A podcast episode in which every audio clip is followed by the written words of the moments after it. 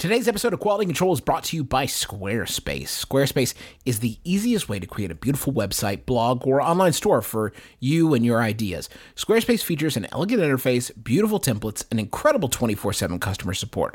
Try Squarespace at squarespace.com and enter offer code QUALITY at checkout to get 10% off. Squarespace. Build it beautiful. My guest today is Phil Kollar. He's here to talk about Tembo the Badass Elephant. My name is Justin McElroy, and you are listening to Polygon's Quality Control.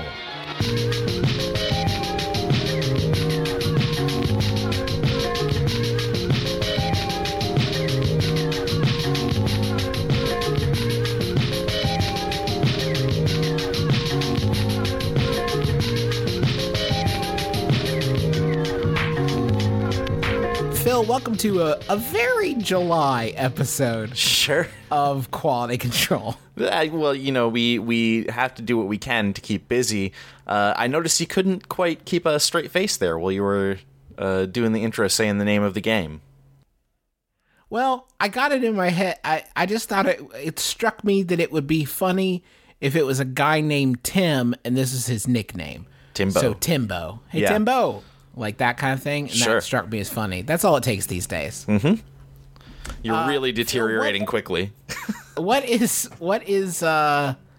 Tembo the Badass Elephant? This is a weird game and a weird game to describe.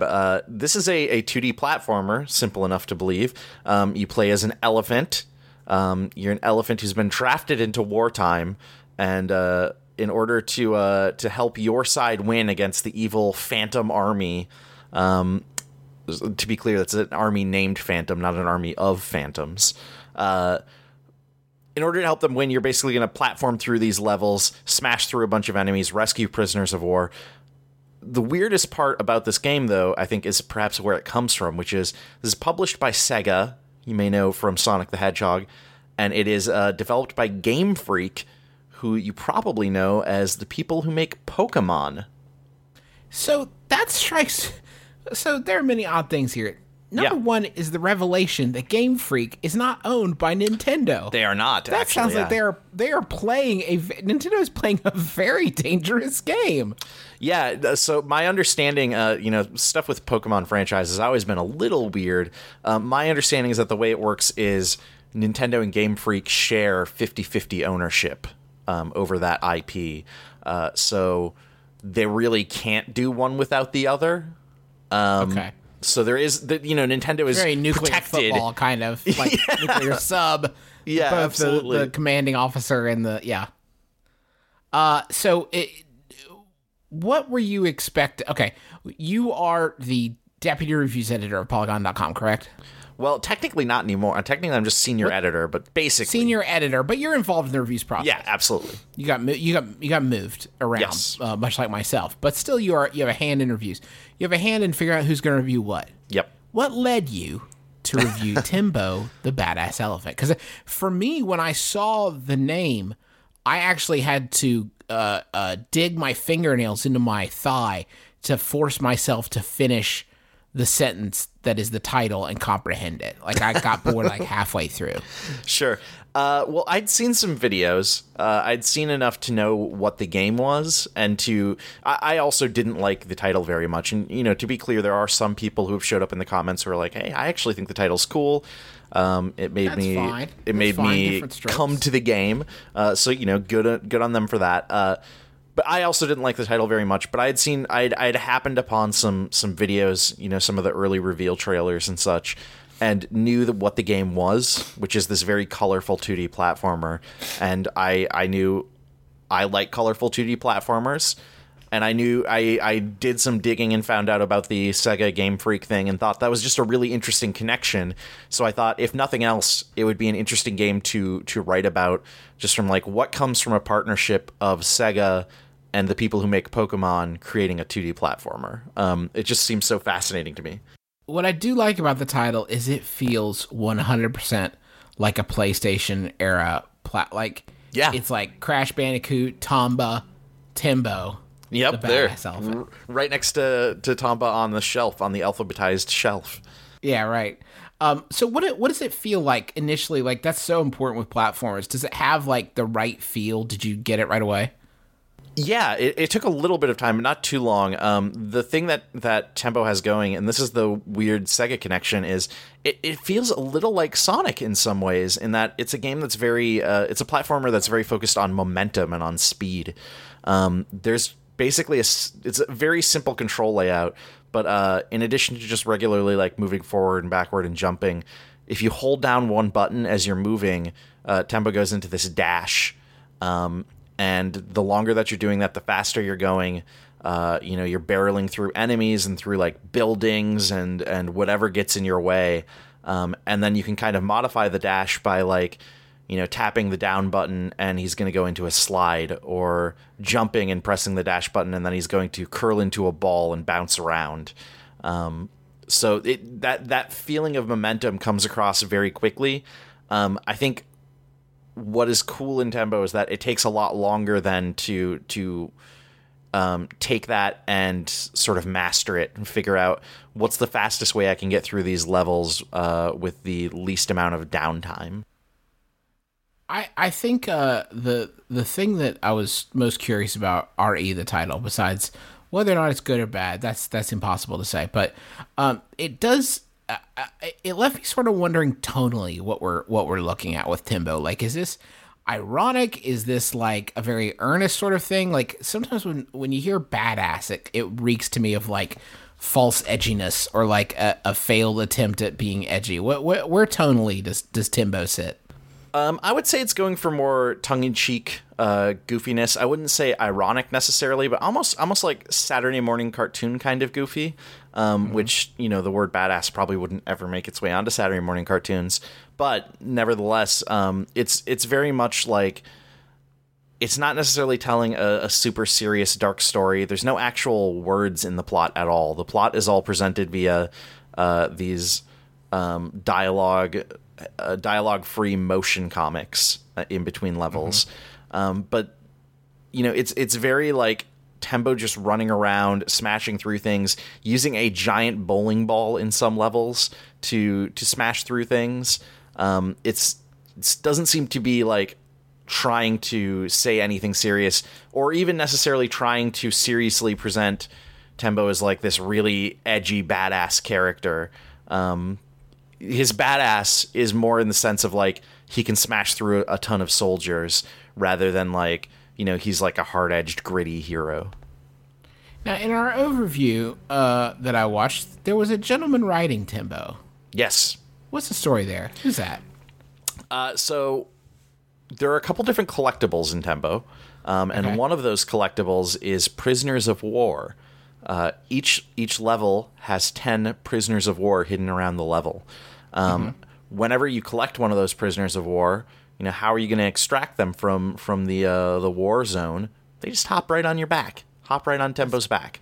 That's beautiful. And they just hold on. So, as you go, if you're really exploring the levels, going into all the nooks and crannies and getting these prisoners of war, by the end, you got a nice little group of friends riding right on your back. The score thing. I find that my You mean the thing where we give game scores? No.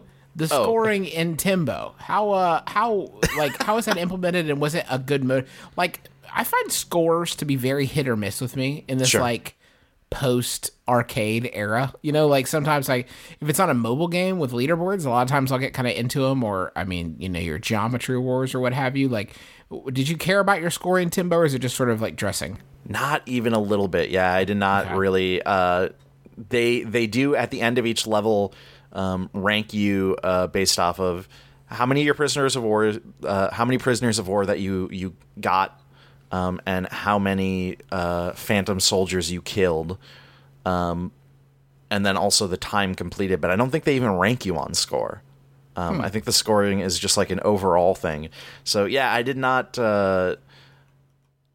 I was not pulled in by that, and I think it's more than just a case where it just wasn't for me. I feel like the game doesn't really push you to care about the score that much. This seems like something that, like, we were talking about the Saturday morning cartoon aesthetic and tone. Is this something that you think kids could get into, or does it ramp up the difficulty at any point? I will say, as far as like watching, not that those two are necessarily mutually exclusive, by the way. Like, certainly, kids are pretty good at video games. It seems better than me in most cases. Yeah, certainly. I will say, my 2-year-old son watched a little bit of it and was really enjoying it. Like, just how colorful it is. He likes elephants, so that was cool. Sure. It's not to like. Exactly. So he seemed very into it. That said, he's too young to actually really play games, so I don't know about playing in that perspective. But it seems like something that I think kids could get into. It definitely does in the final part of the game. There are 4 worlds, I believe, 18 levels total. And I would say the last half, the last 2 worlds, get very difficult, very, very challenging. And in a way that, myself, I was able to push through. If I was a really young kid, I don't know that I would. If I was, say, like 6 or 7 and I had a ton of free time, then I'd probably just figure it out. Phil, have you ever ridden an elephant? I think.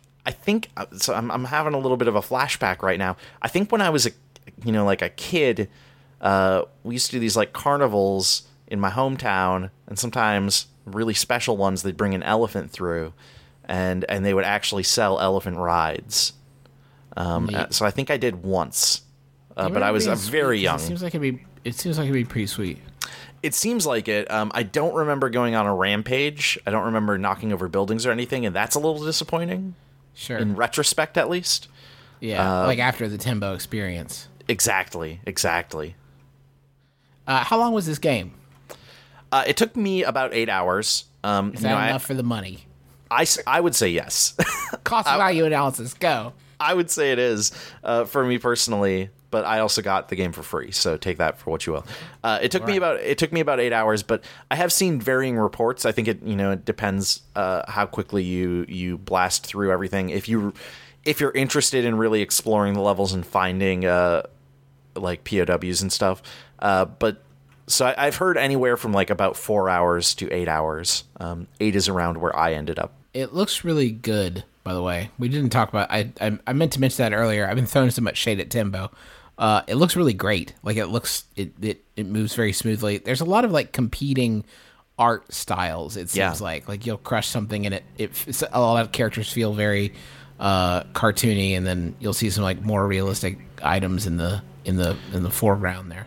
And there's some weird, there's like a comic book element too, where you'll see like the words pop out for sound effects, and you also hear the sound effects. He's constantly trailed by a bada bada bada. Yeah, that is detailing his sound as he moves.